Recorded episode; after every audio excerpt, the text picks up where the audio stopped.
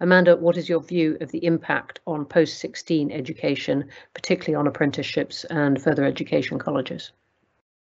Uh, oh, I should have talked about that. It's it's been enormous. Nikki, thank you for taking taking us actually in that direction. There's an inevitable tendency to gravitate towards the early years um, in some of this. Thank you, Nikki.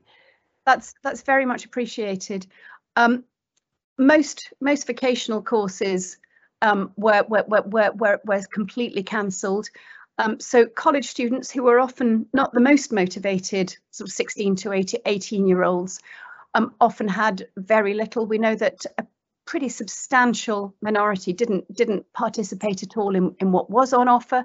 I've asked in, ver in various colleges about the, the proportion of students who who simply didn't didn't engage at all with remote learning, and it's it's disconcertingly large.